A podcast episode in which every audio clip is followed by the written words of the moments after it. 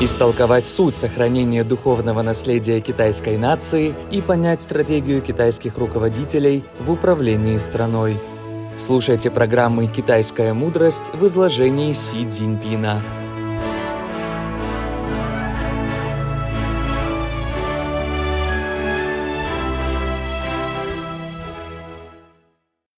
Вторая серия. Вода может нести лодку, а может и перевернуть ее.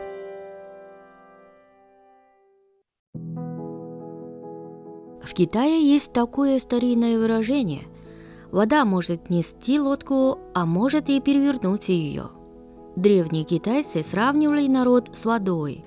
Это сравнение демонстрирует суть того, что народ образует основу государства.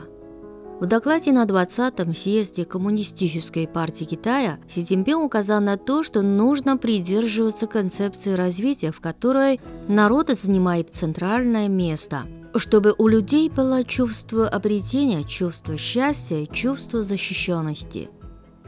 Идея о главенстве народа уходит корнями в далекое прошлое. Она также стала политической философией, имеющей прочное влияние на китайскую культуру.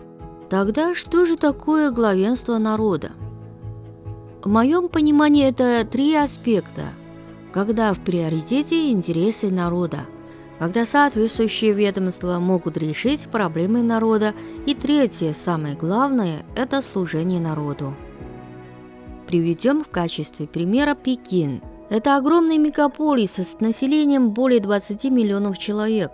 Самые разные обращения горожан проверяют управленческие способности города. Начиная с 2019 года в Пекине начали внедрять практику управления городским хозяйством с учетом требований граждан. Что это за механизм?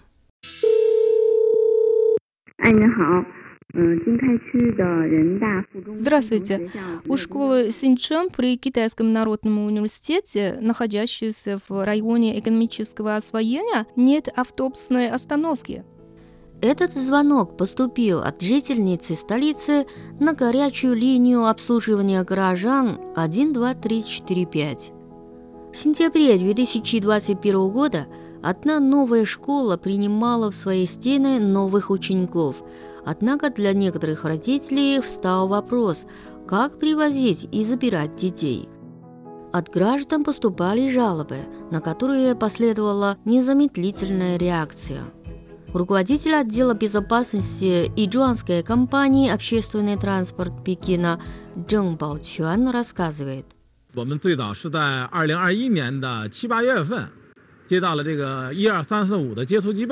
получили заявку по горячей линии 12345 в июле или августе 2021 года. На эту ветку мы потратили два месяца, чтобы официально запустить ее. Детям стало удобно добираться в школу. Горожане обозначают проблемы, правительство их решает. Начиная с 2019 года в Пекине всесторонне реализуется механизм получил жалобу, сразу устранил проблему, который стал важной практикой для поднятия уровня управления в этом городе.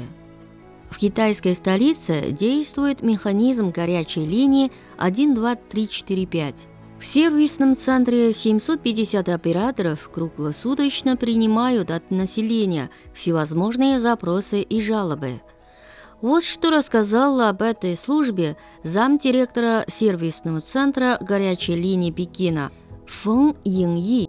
北京的一二三四五呢，它实际上这个平台是代表北京市。Горячая линия 1, 2, 3, 4, 5 на самом деле является платформой, которая напрямую предоставляет справочную информацию по Пекину, включая оказание помощи в решении трудностей. Начиная с 2019 года Пекин подключил все 65 городских ведомств и 49 предприятий и учреждений, выполняющих функции общественных услуг в 16 районах и на 343 улицах и властях города к системе платформы горячей линии обслуживания граждан 1, 2, 3, 4, 5. Это поможет встроить народную демократию в процесс управления городским хозяйством.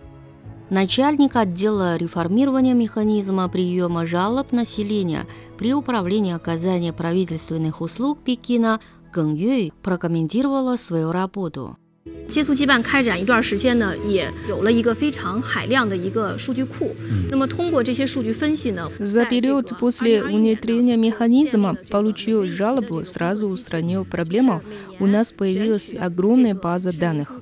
Благодаря анализу этих данных в 2021 году был создан рабочий механизм. Каждый месяц новая тема. Мы каждый год отбираем часто встречающиеся, распространенные и сложные вопросы, с которыми пекинцы обращаются на горячую линию, а потом включаем их в ежемесячный список и специально их решаем.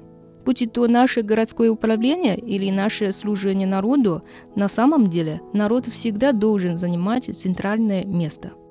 Вода может нести лодку, а может и перевернуть ее – это цитата из классического философского трактата «Сюнзы», которую не раз упоминал в своих выступлениях Си Цзиньпин.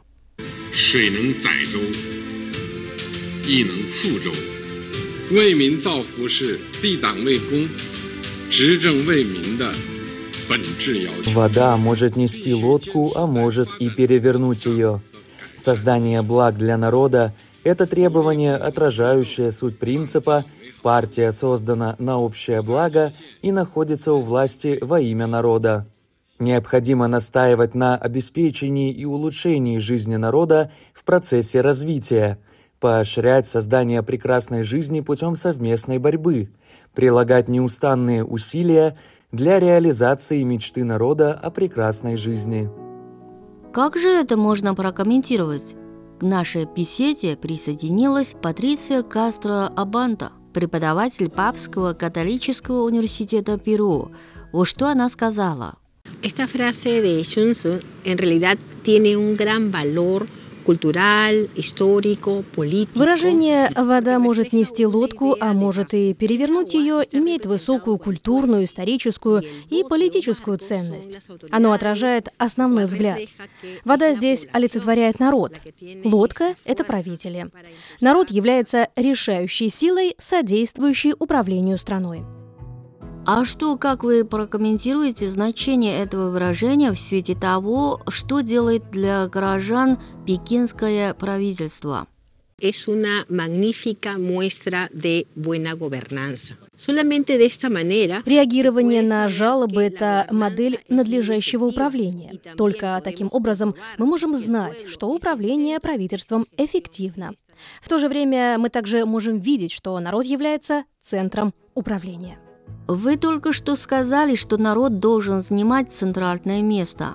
Как вы считаете, это отражается в управлении? Sí, está plasmado muy bien en la gobernanza. Específicamente hay una metáfora muy hermosa que dice el pueblo como centro es el corazón que late. Да, это хорошо отражается в управлении страной. Есть одно образное выражение. Народ — это центр, это бьющееся сердце. Концепция развития, в которой народ занимает центральное место, также упоминается в докладе на 20-м съезде Компартии Китая. Она подразумевает необходимость отдавать приоритетное место в развитии народу и его настоятельным потребностям. Пандемия стала проверкой способности правительства управлять государством. Результаты политики здравоохранения, проводимые китайским правительством и его различными ведомствами, оказались очень положительными. Другим очень ярким примером является то, что программа по сокращению бедности в Китае также является доказательством хорошего управления китайского правительства. 100 миллионов человек избавились от крайней нищеты. Их уровень жизни значительно улучшился. Есть еще пример, который стоит упомянуть. Это социальное страхование, охватывающее 1 миллиард 360 миллионов человек в Китае. Это означает, что Китай построил самую большую систему социального обеспечения в мире. Все эти случаи отражают общий знаменатель. Народ стоит в центре всей управленческой работы, а также в центре всей государственной политики. Построить современную страну с населением более 1 миллиарда 400 миллионов человек – это небывалый мировой опыт. Китай постоянно продвигает процесс модернизации страны с огромным населением. Это процесс значительного улучшения качества населения и непрерывного улучшения жизни и благосостояния людей –